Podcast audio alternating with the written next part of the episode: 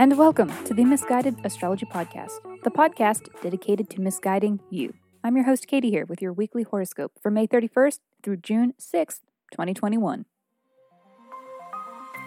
Welcome back to the podcast where I don't know you personally, but I talk like I do based on the moon and the planets and the sky and shit. Thanks again to everyone who has shared this podcast and to those who have reviewed us on iTunes.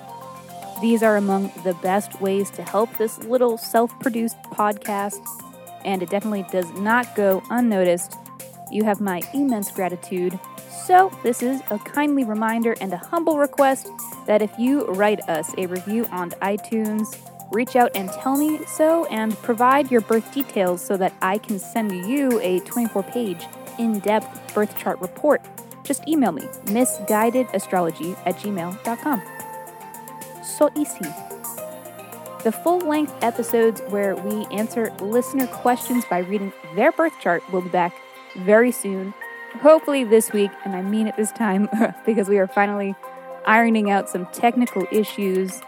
Um, and we are always taking new submissions uh, if you aren't afraid of receiving a little misguidance and have a question that needs to be answered by the sky, please write in.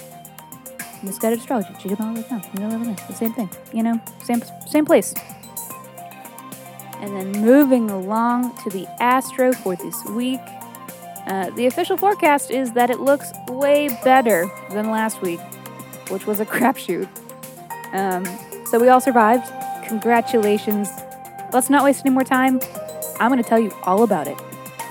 This is your weekly horoscope.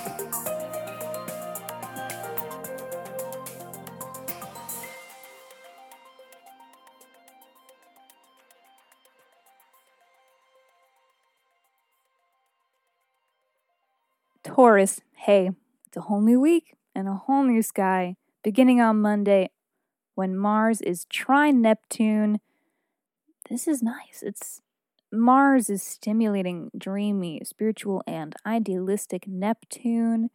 This is giving me passion and romance. This is a good time for activities that are as creative as they are physical, like dancing, or making music, or building something, pottery, gardening, or making a killer playlist to jam to while you are engaging in insert physical activity a long walk, a bike ride, blah, blah, blah.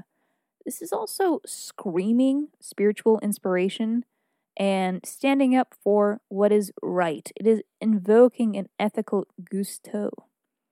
For you, Taurus, this is creative inspiration, definitely. Um, creative problem solving. Um, and it could also mean that you are providing somebody else with inspiration. It is through other people's attention to you that you are able to uh, channel this uh,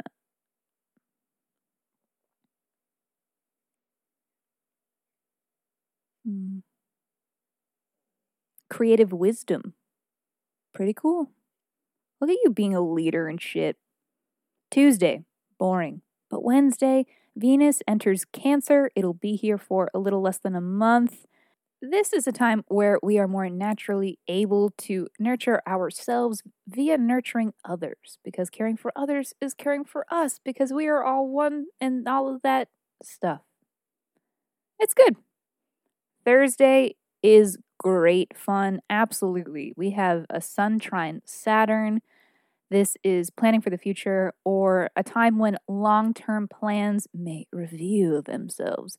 In addition to Sun trine Saturn, we also have Venus trine Jupiter, which is a party. This is leisure time, awesome. Uh, taking it easy, but not too easy. It's just not working. You know, we're indulging in romance and in love and fun and art. And we are going hard in the paint in the name of our own damn interests and good time.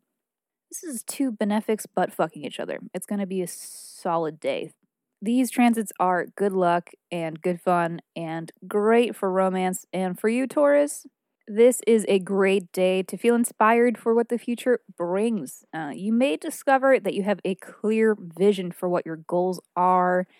Maybe you've been building up to this point, but things are really becoming a little more clear and a little more exciting.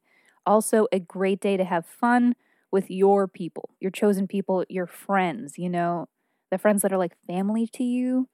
Uh, great day to be around those people and to potentially have a collective brainstorm session with them.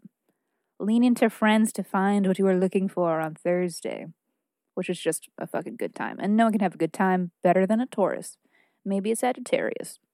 Arm wrestle for it. Friday, boring. Saturday, stay home. Mercury square Neptune for the second time. Make sure you get all the facts before making a decision. Don't jump to conclusions. This might be a carryover from our last Mercury square Neptune uh, revisiting of a problem that er- emerged around that time. Also, we have Mars opposition to, Mars opposition to Pluto, which is aggressive. It's hurt feelings and arguments and drama. So, for you, Taurus, uh, it has the potential to be an inner dr- trauma, trauma, an inner drama, or an inner turmoil. Uh, so, it actually might be better for you to actually get out on Saturday instead of hiding from the world. Seek distractions and seek the things that make you feel good, that bring you joy, that balance you out, uh, to counteract the chaos of Saturday. And then, I mean, if Saturday does go to shit, at least there is Sunday, which looks pretty chill. The moon will be in Taurus, which is your first house. Um, so a little bit of personal time and a moment to get back on track if things go awry on Saturday. Alrighty, Taurus, that's all for this week. Thank you so much for tuning into the Misguided Astrology Podcast. I'll see you next Monday.